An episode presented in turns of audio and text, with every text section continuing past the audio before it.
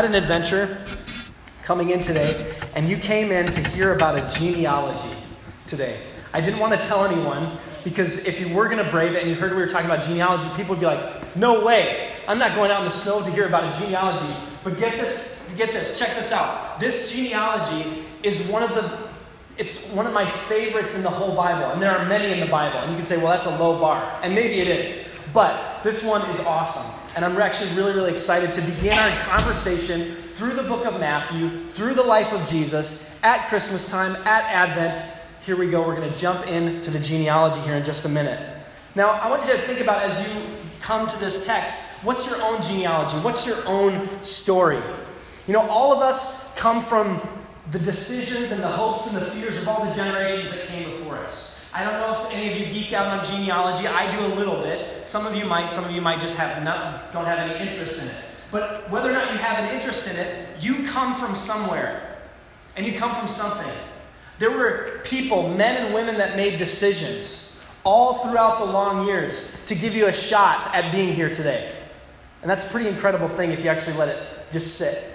That in all the history of the world and in all the history of your family, all the people made all the decisions that led to you sitting right here and right now. Think of all their adventures. Think of all of their struggles. Think of all their illnesses and their hopes and their dreams and their failures and their successes and their victories. All of them led us to right here and right now. Even with all of our kaleidoscopic differences in our families, right? Because all of our families are different but they're not that different, right? Because a family is a family. And in every family there's joy, and in every family there's pain and sorrow, hope, fear, adventure. Now, in the ancient world, your genealogy meant an awful lot, much more than it does so today. It was a way to triangulate your position in history. If you come from this family, you might do this kind of job. If you come from this family, these kind of opportunities might be available to you. If you come from this other family, you might do something totally different. And there was weight on people based on their family tree, their genealogy. Your position in society, in faith, in the human drama could all be kind of sussed out from your family story.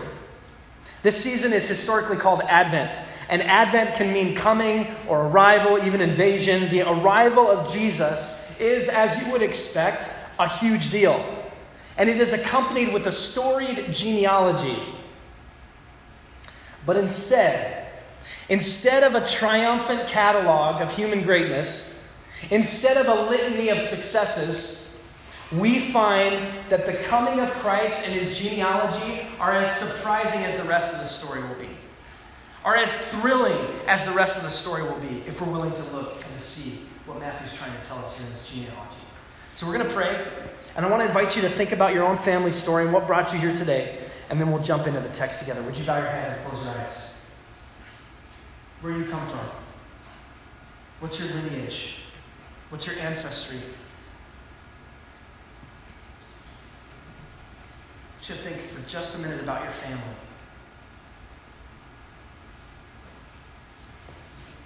There will be darkness in that reflection. There will be struggle and pain and brokenness as you reflect. There will be victory and adventure and grace and love as you reflect. Take just a moment.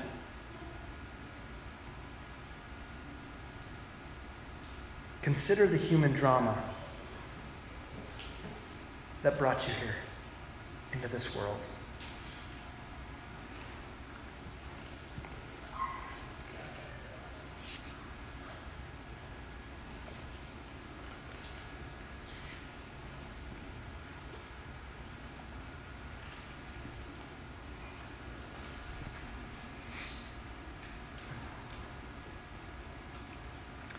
Father, I just want to ask simply that you would make this genealogy, this ancestry, make it some good news for us today.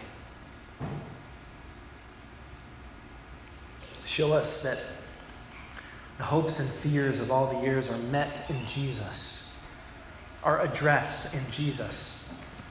That through his family lineage, through his history, the history that brought about his coming and his presence, that through the interruptions that we see, through the highlights that we see, through the amazing, incredible stories we see, we would catch something of what you're trying to tell us as you sent your Son to be the Savior of the world. Father, it's in Jesus' name we pray. Amen. All right, let's get to it. This is Matthew chapter 1, verse 1. And this is the genealogy of Jesus, the Messiah, the son of David, the son of Abraham. We can't even catch our breath, and it's only the first, it's, it's already the, it's only the first verse. Matthew introduces us to Jesus with his genealogy. This word genealogy in the original language could be the word Genesis. So you could read this text as this is the genesis of Jesus, the Messiah, the son of David, the son of Abraham. In a context where Genesis means the beginning of everything, Matthew suggests that the beginning of Jesus is a new beginning. And when he says Jesus the Messiah, he says Jesus the anointed one, Jesus the sent one, Jesus the heroic one. That is what Messiah means. It is a job description in the ma- imagination of the family of God. The hero, the promised one who is promised to come and to set, sort everything out. That's what Messiah means. The son of David, the son of Abraham. These are two enormously loaded ways of identifying the hero. The son of David, David is King David is Israel's greatest king. God had promised that there would be a king in David's line that would be king for all time, one that would be called God's son. Jesus is in the line of David, though Jesus himself will question the meaning of the son of David. He points out later that David actually calls the Messiah, the sent one, Lord. And Jesus will ask the question how can the Messiah, the one in the line of David, be called Lord by David? How does that work? And Jesus says he was talking about a hero to come from his family, one that would be greater than him. The promise to David was forever. Forever. The son of Abraham. God promised Abraham that his descendants would outnumber the stars. He promised Abraham that through Abraham's family, all people on the planet would be blessed. So, son of David means forever. Son of Abraham means for everyone. The coming of Jesus is forever for everyone. Matthew wastes no time in getting our attention. The words leap out from the text and announce that this isn't just any story, this is welded and framed and mortared into the story. And then this genealogy comes. Genesis, genealogy can be boring. This one is not. It is laden with surprises, with people you would not expect, with a couple alterations, with a great deal of creative license, even. Three sets of 14 generations we'll find. The first set will ascend to King David from Abraham. The second will descend from Solomon into exile and brokenness. The third will ascend again to Jesus through a bunch of unknowns. In this genealogy, in just these names, we have a distinct theological teaching that tells us about God, that tells us about His story, that leads us to the coming of Jesus. In the first 14 generations, we will find four women. In the second 14, we will find four alterations. In the third 14, we will find a fifth woman and a fifth alteration. Matthew knows exactly what he is doing in this genealogy. And it is beautiful, and it is poetic, and it is a dynamic display of the story of God. Let's dive in. Look at verse 2 and following. We're going to take the first set first. Abraham was the father of Isaac, Isaac, the father of Jacob. Jacob, the father of Judah and his brothers. Judah, the father of Perez and Zerah, whose mother was Tamar. Perez was the father of Hezron. Hezron, the father of Ram. Ram, the father of Amminadab. Amminadab, the father of Nahshon. Nahshon, the father of Salmon. Salmon, the father of Boaz, whose mother was Ruth. Boaz, the father of Obed, whose mother was Ruth. I'm sorry. Salmon, whose father, the father of Boaz, whose mother was Rahab. Boaz, the father of Obed, whose mother was Ruth. Obed, the father of Jesse, and Jesse, the father of King David. David was the father of Solomon, whose mother had been Uriah's wife. Okay, so I know that's a lot of names, and there's 14 generations there. And in that 14 generations, and we have it up on the screen there for you, in a culture that is shaped by a powerful patriarchy, the most interesting and the most compelling thing about this genealogy, especially in these first 14 generations, are not the men. The most surprising, the most shocking, the thing that gets your attention if you're reading this in the ancient world are the women in this text. Why? How can I say that? Isn't it normal to talk about the women in a family tree? It actually is not normal to talk about the women in a family tree in the ancient world. That's, they talked about men. They talked about sons and fathers, and sons and fathers. And not just sons and fathers, but firstborn sons of fathers. That's how it worked. And so it is shocking and it is arresting and it catches our attention when we see that not just one woman is mentioned, but four. And it is not just any four. Look at the four that are included here. Because Matthew could have chosen 14 women, but he doesn't choose 14 women, he chooses four. And he does it on purpose Tamar, Rahab, Ruth, and Uriah's wife. This is a teaching about the mercy and the love of God shown in the inclusion of women into this genealogy. The four women are all racially and or morally different. I love commentators because that's I took that from them. That's their word. When the commentators are talking about these women, they call them morally different, which is a really sanitized way of saying that these women were thought to be sinners on the outside of the family of God. That would have had no place in God's family, let alone in his genealogy. Do you hear me? That's how shocking we're talking about. Morally different. Outcast would be closer to the truth. Let's go through and look at them just briefly. Tamar, this woman we see first. Notice that we're seeing man after man after man. I mean, Abraham, Abraham's wife was Sarah. I mean, she's this great figure in Israel, Israeli history, right? And you'd think in Jewish history, you would talk about Sarah. There's Rebecca, there's Rachel. We don't see any of them. The first mother we see is Tamar.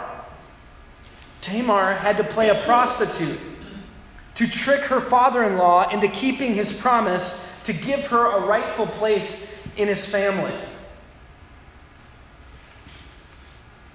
Judah, Judah's, I mean, he, she was so, her story is so shocking in that her father in law had said, I will make sure that you're taken care of.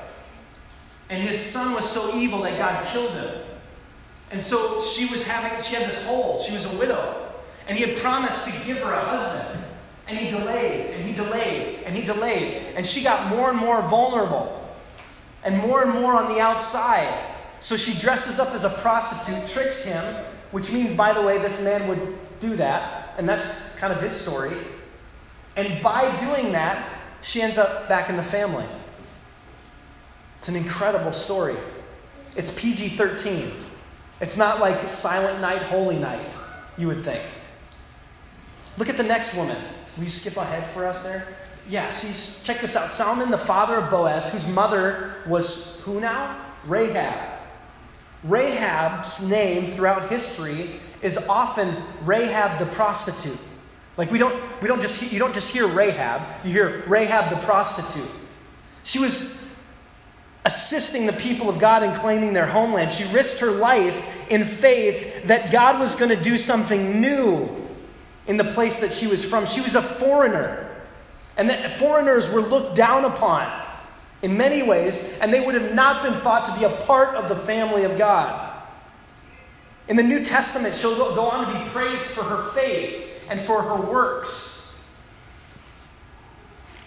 And she was a madam, right? Let's look at the next one.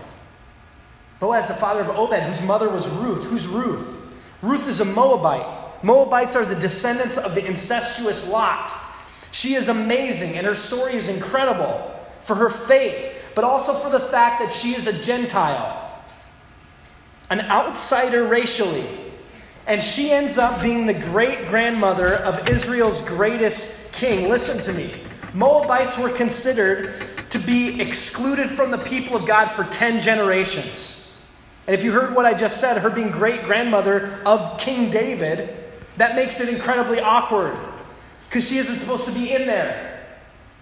Because David is only two generations away from Ruth. So the rabbis got together and they got around the rule saying that, ah, what God was talking about was Moabite men. Moabite women are within two generations, we're good.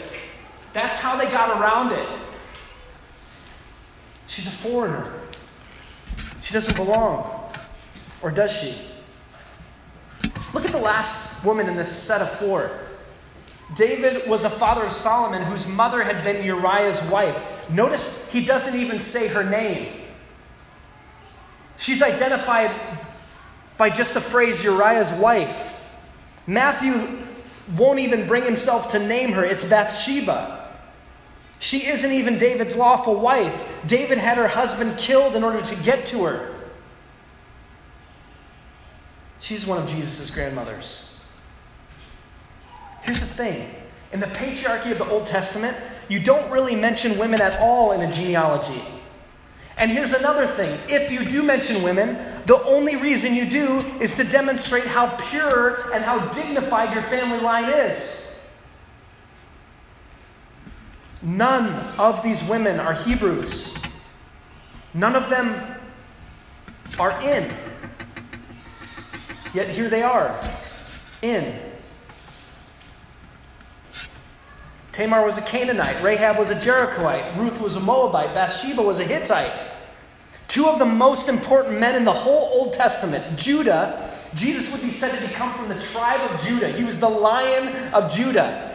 Judah and David are crisis points in the genealogy. Do you see this? That we're marching through the generations, and we get to this, this generation where Tamar comes in, if Tamar doesn't dress up as a prostitute and trick her father in law, what happens? It falls apart. It falls apart. If Uriah's wife, Bathsheba, doesn't enter in at the time and in the place that she does, what happens? These are crisis points in the family of God and in the story. It isn't the women who threaten the identity of the people of God in these stories, it is the men. Matthew pored over his Old Testament to come up with the most questionable people in the family of Jesus to demonstrate the good news of Jesus. Here's a question Is it in spite of these women or because of these women that redemptive history moves forward? You can have your own conclusions. I say it's because of them, because of the roles that they play. The matriarchs were given as the highlights of this first part of the genealogy for a meaningful, demonstrative story of the grace of God that we will meet in Jesus for everyone, everywhere, in every time, especially those on the outside. Yes, especially. The first line of the genealogy, these 14 generations, celebrates the triumph and foreshadowing of the mercy of God in broken situations. Is this genealogy preaching yet? I mean, it's amazing what Matthew does to highlight to show us, to get our attention about what, what, the, what kind of story is this that we're getting caught up in. Look at the second 14. Here we go. Picking up in verse 7. Solomon, the father of Rehoboam. Rehoboam, the father of Abijah. Abijah, the father of Asa. Asa, the father of Jehoshaphat. Jehoshaphat, the father of Jehoram. Jehoram, the father of Uzziah. Uzziah, the father of Jotham. Jotham, the father of Ahaz. Ahaz, the father of Hezekiah. Hezekiah, the father of Manasseh. Manasseh, the father of Amon. Am, no relation, by the way. Amon, the father of Josiah. And Josiah, the father of Jeconiah, and his brothers at the time of the exile to Babylon. Matthew in the second set of 14 generations, makes four alterations to this genealogy. Four. Not one, four. And you heard me right, alterations is what I meant to say. Everyone knows the genealogy in the Old Testament. Well, not everyone, but you could go back and look, right? Because it's written down. So this genealogy is written down. So and so had this son, had this son, had this son, had this son. Matthew takes that and he makes adjustments to some of the names. And he actually leaves out some generations for this perfect symmetry of 14, 14, and 14. Matthew takes an artistic license with this section of the genealogy because he's wanting to make a point, to preach a message inside of this family line. The second set of 14 generations follows the descent of the family of God into exile. He changes Asa to Asaph. This isn't reflected in the NIV that we had on the screen, but in the NRSV and in other translations. He changes Amon to Amos. Asaph means psalmist, and Amos means prophet. Good news and judgment. These are the themes that Jesus' life will demonstrate dramatically. And so, for nerdy, good Jewish kids who are reading their Bible and going, Matthew is talking about this generation. I know that person had this son and this son and this son. And wait a minute, why did he change the name? What does that mean? He knows that I know that I can find it out. It's not an accident. You know, people see that and you might read that and be like, oh man, the Bible contradicts itself. And I think what you want. I think that Matthew, he knows that we're smart enough to read our Old Testament. And so when he does this, he does it on purpose. When he leaves out generations to get it to 14, he does so on purpose. Because he's driving at a message with this genealogy. He wants to get at the meat of the story. He cuts out three generations between Jehoram and Uzziah. He is not concerned with including every generation. What Matthew wants is this beautiful symmetry. The alterations specifically fit within the theme of the kingdom of God descending into chaos. Do you hear me? That first 14 is this ascent to David, right? The second 14 is this descent into chaos and into exile. And at the end of the second set of 14, we have this question How do we get to Jesus? Because it's all come apart. And then there's this third set. The point of the second line is justice. The point of the first set is to shock us with the mercy and the grace of God in these unexpected women. The third, the third will show us how we get to Jesus. Look at verse 12. After the exile to Babylon, Jeconiah was the father of Shealtiel, Shealtiel the father of Zerubbabel, Zerubbabel the father of Abihud, Abihud the father of Eliakim, Eliakim the father of Azor, Azor the father of Zadok, Zadok the father of Akim, Akim the father of Elihud, Elihud the father of Eleazar, Eleazar the father of Matthan, Matthan, the father of Jacob, and Jacob the father of Joseph, the husband of Mary, and Mary was the mother of Jesus, who is called the Messiah. Thus there were 14 generations in all, from Abraham to David, 14 from David to the exile in Babylon, and 14 from the exile to the Messiah. If you squint with Matthew, which we do, right? He, he paints this beautiful, totally symmetrical picture. Why? Why? If you want to geek out, Matthew is missing some names here also. And again, we see the creative, creative license to get to this 14. Christ was said to be the shoot from the stump of Jesse. The, the image was supposed to be of like a cut down tree. And it's vivid when you think of family trees. The idea was that this family tree had been cut down and that there would be this new shoot, this new growth that would come out of this broken down family. The point for Matthew is that God came through.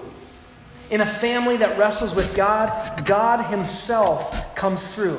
If you're counting, which I'm sure you weren't, but if you were counting, you'll notice that the last set of 14 actually only has 13 generations in it. In case you're wondering if He's doing it on purpose, He calls it 14. It's not even 14. It's 13. And the point of it being 13, who's missing? Who's missing?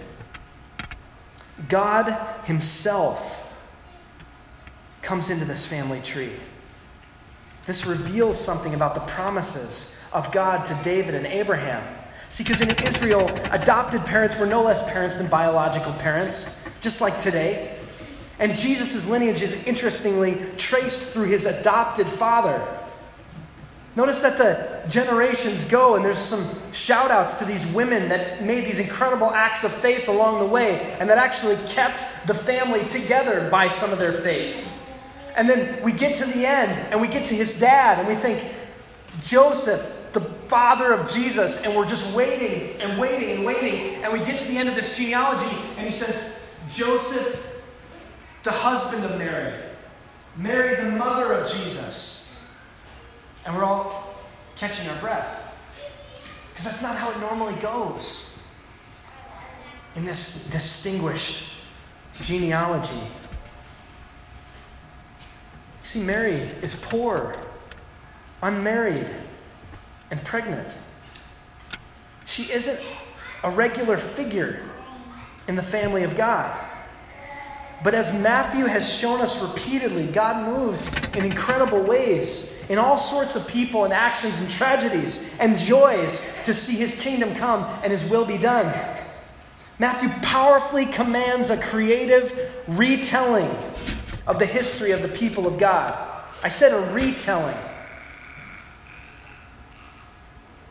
God Himself demonstrates His love for us even in this recitation of a genealogy. When Matthew pores over Old Testament history, when he does his creative math, the bottom line is Jesus. He sees a rough symmetry in the genealogy of Jesus, and the roughness of it makes it all the more beautiful and poignant if you're willing to let Matthew be creative, which we are. He wants to give the reader a memorable genealogy with women that stick out and moments that capture your attention. That this story of grace and mercy is forever and for everyone.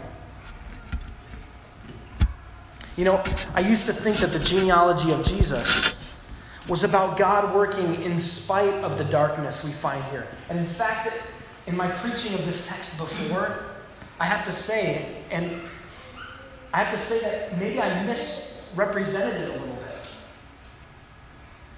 because you might have heard me say in the past in Matthew about God working in spite of these women or in spite of this darkness that we find in the genealogy. I'm not so sure that's true. Because the way Matthew tells it is that it is through these women, and it is through their faith, and it is through, in the midst of the broken bits, that he tells his story of grace. Not in spite of. God doesn't work in spite of Rahab. He doesn't work in spite of Tamar. He doesn't work in spite of Ruth. He doesn't work in spite of Bathsheba. He doesn't work in spite of Mary. He works through them. In their situations that were considered to be out of bounds and broken The powerless are more powerful than they could ever have dreamed. Jesus is God with us, Emmanuel.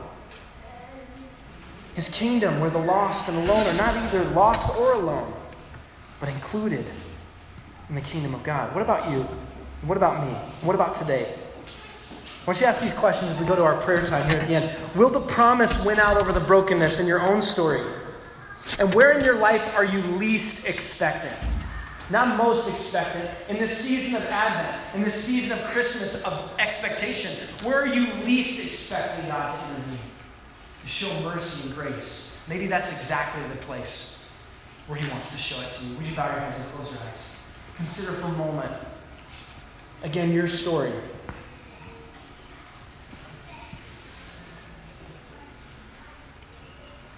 Where are you least likely where are you least expectant of God's mercy and His grace?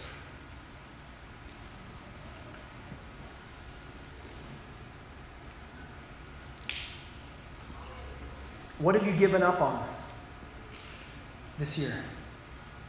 Who have you given up on?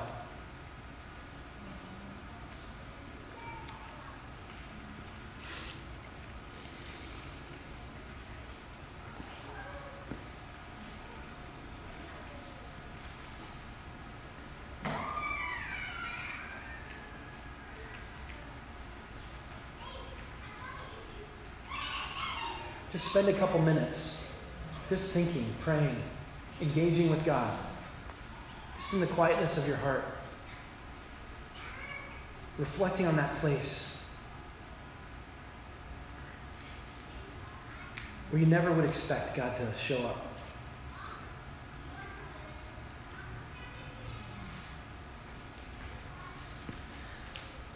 Father, we thank you for today. We thank you for another spin of the calendar, another time we find ourselves here at Advent, looking for your Son Jesus to make your will be done, to establish your kingdom in our hearts. This upside down kingdom, where people who are on the outside are in. People who were counted out, written off,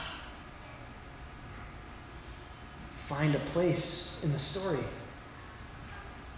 where your grace and your mercy are enough, more than enough, to overwhelm